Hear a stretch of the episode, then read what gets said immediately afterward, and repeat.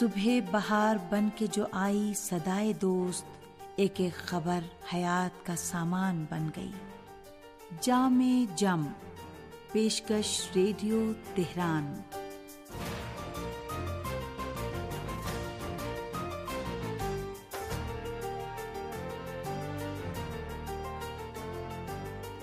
عزیز سامعین، محمد و علیہ محمد پر درود و سلام، آپ کی صحت و سلامتی۔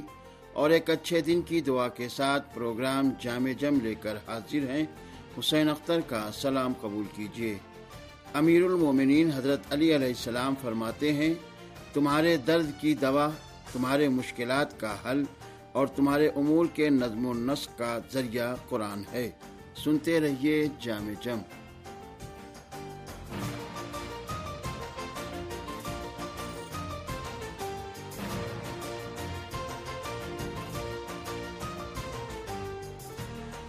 قرآن کریم ایسی شفا بخش دوا ہے جو تمام امراض کا علاج ہے اور قرآن کے ذریعے تمام درد و علم دور ہو جاتے ہیں۔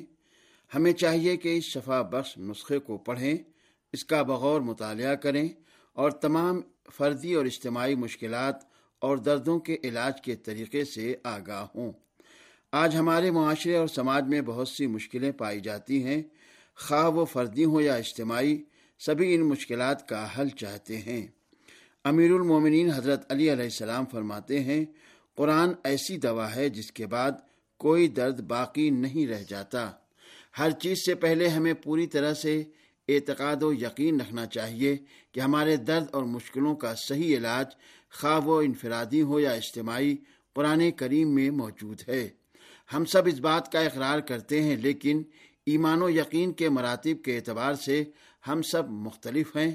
اگر ہم قرآن کریم کی طرف توجہ دیں اور اس کی ہدایتوں پر عمل کریں، تو قرآن تمام بیماریوں کا بہترین شفا بخش نسخہ ہے۔ لیکن ایسے افراد بہت کم ہیں۔ شاید ہماری مشکلات کی ایک بڑی وجہ ایمان کی کمزوری ہو اور یہ چیز اس بات کا سبب بنی ہے کہ بہت سی مشکلیں دور نہیں ہو سکیں۔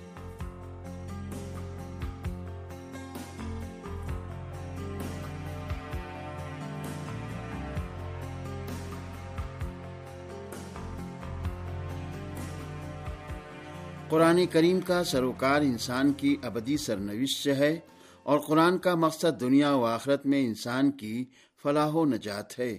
اسی لحاظ سے قرآن کریم ہمیں اصل راستوں کی نشاندہی کرتا ہے، جس پر چل کر ہم کامیاب زندگی گزار سکتے ہیں۔ یہ راستے ایسے چراغ ہیں جو چلنے اور آگے بڑھنے کی سمت کی نشاندہی کرتے ہیں۔ لیکن ہمیں اس بات کی طرف بھی توجہ رکھنی چاہیے کہ دنیا و آخرت میں سعادت و کامیابی حاصل کرنے، مشکلات کو برطرف کرنے، ترقی یافتہ اور اسی کے ساتھ ساتھ دینی اور اسلامی معاشرے کے وجود کے لیے خدا بند مطال نے انسان کے اختیار میں دین و عقل جیسے دو وسیلے قرار دیے ہیں۔ قرآن کریم انسانی تکامل و ترقی کی اصلی شاہراہوں کو روشن کرتا ہے، لہذا اسلامی سماج کا فریضہ ہے کہ تفکر و تدبر کے ذریعے اور انسانی علمی تجربوں سے استفادہ کر کے قرآن کریم کے بلند مقاصد کے وجود میں آنے کا مقدمہ فراہم کرے۔ نہ صرف قرآن بلکہ غیروں کے علمی تجربوں سے بھی استفادہ کریں۔ اس بنا پر قرآن کریم نے انسان کی زندگی کی چھوٹی بڑی تمام مشکلات کو الگ الگ بیان نہیں کیا ہے، بلکہ قرآن کریم نے انسان کی سعادت و تکامل کے بنیادی اصول کو بیان کیا ہے۔ اور مسلمانوں کے لیے ان کی نشاندہی کر دی ہے۔ قرآن کریم وضاحت کے ساتھ مومنین کی زندگی میں کشائش پیدا ہونے، اقتصادی توسیع، اقتصادی بحرانوں کو دور کرنے اور نعمت نازل ہونے نیز کلی طور سے آسمان و زمین کی برکتیں نازل ہونے کو ایمان و تقوی کا مرہون منت جانا ہے۔ اسی کے مقابل الہی نعمتوں کی ناشکری کو، نعمتوں کے زوال، بلاؤں کے نزول اور مختلف مشکلوں کا باعث بتایا ہے۔ جبکہ نعمت کے شکر اور اس کی قدردانی کو نعمت کے اضافے کا ذریعہ اور نعمت کی ناشکری کو عذاب کا سبب بتایا ہے۔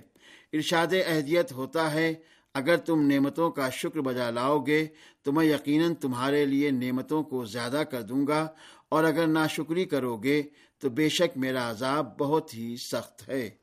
اور سامعین، اب پیش ہے ایک سامع کا خط۔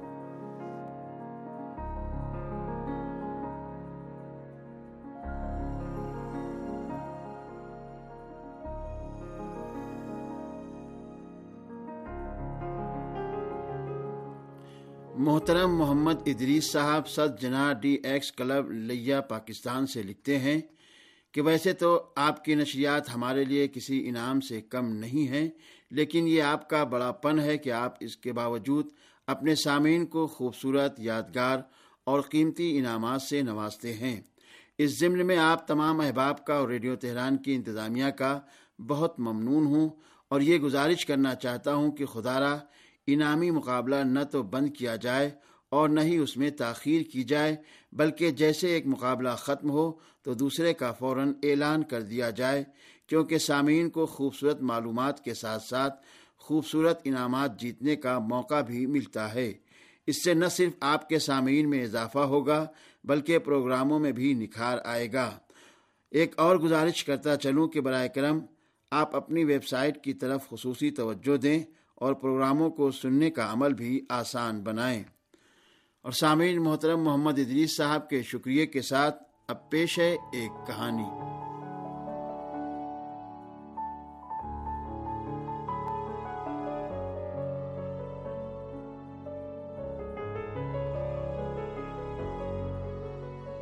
کیا ایک شخص کے لیے یہ ممکن ہے کہ اسے ویل مچھلی نگل لے اور وہ اپنی آپ بیتی سنانے کے لیے زندہ رہے؟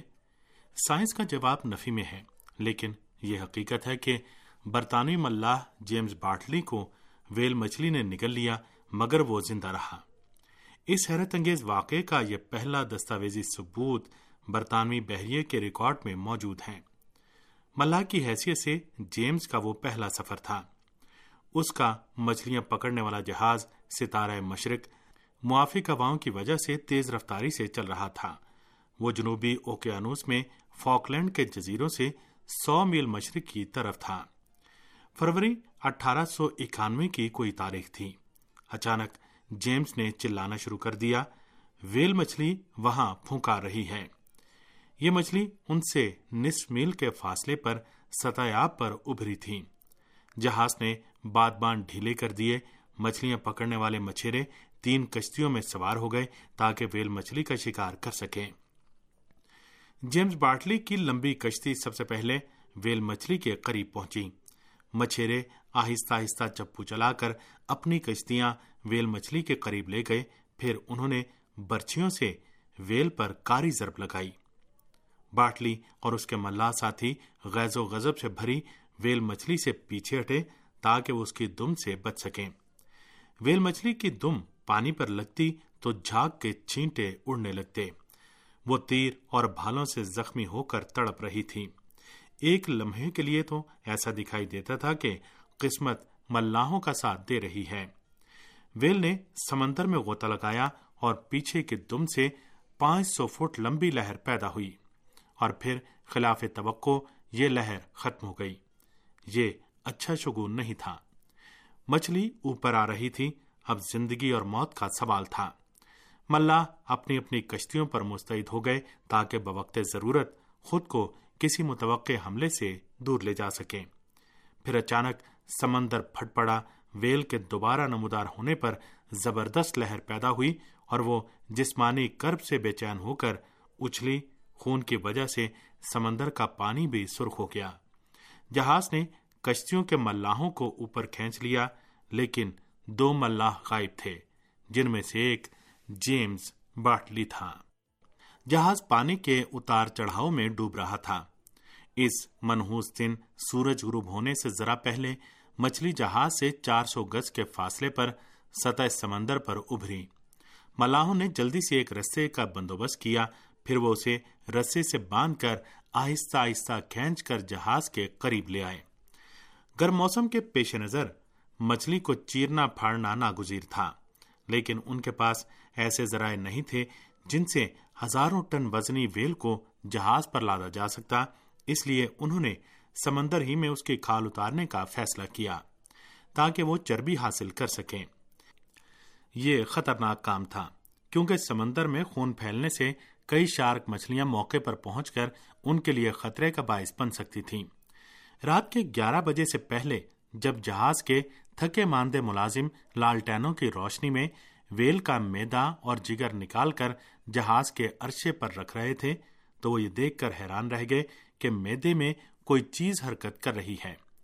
ایسا لگتا تھا کہ جیسے کوئی زیرو سانس لے رہی ہو۔ چنانچہ جہاز کا کپتان جلدی سے ڈاکٹر کے پاس گیا۔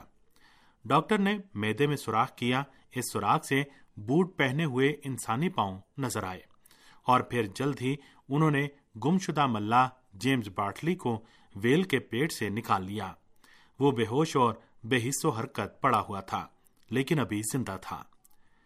ڈاکٹر نے حکم دیا کہ باٹلی کے جسم پر سمندر کے پانی کی ایک بالٹی ڈالی جائے۔ باٹلی ہوش میں آنے کے بعد ہزیان میں اول فول بکنے لگا۔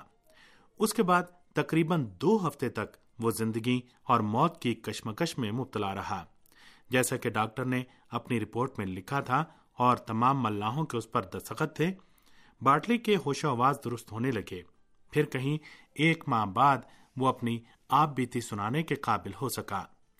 اس نے بتایا کہ جب اس کی کشتی غرق ہونے لگی تو ہوا میں اچھلا اور پھر سمندر میں گر گیا۔ سمندر کے پانی میں ویل نے اپنا محیب منہ کھولا ہوا تھا اور وہ آہستہ آہستہ اس کے حلق میں اتر گیا۔ جب ویل اسے نگل رہی تھی تو وہ خوب چلایا۔ ویل کے جبڑوں سے گزرتے ہوئے اسے یوں محسوس ہو رہا تھا جیسے اسے چاقو چبھوئے جا رہے ہوں۔ اس کے بعد اسے یوں محسوس ہوا جیسے وہ کسی پھسلن سے نیچے لڑک رہا ہے۔ اور پھر وہ بے ہوش ہو گیا اور اسے کچھ بھی یاد نہ رہا۔ کپتان کے کیبن میں وہ تقریباً ایک گھنٹے بعد ہوش میں آیا۔ وہ مچھلی کے پیٹ میں پندرہ گھنٹے رہا۔ اس عرصے میں اس کے جسم کے تمام بال گر گئے اور اس کی جلد غیر معمولی طور پر سفید ہو گئی اور وہ ہمیشہ کے لیے تقریباً اندھا ہو گیا۔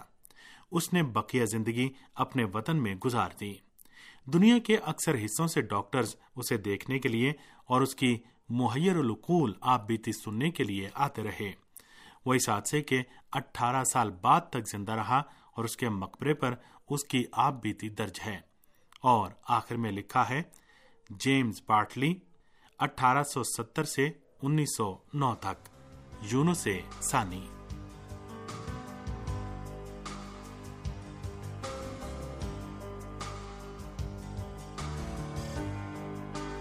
سامعین، اسی کے ساتھ پروگرام جامع جم اپنے اختتام کو پہنچا. اجازت دیجیے خدا حافظ.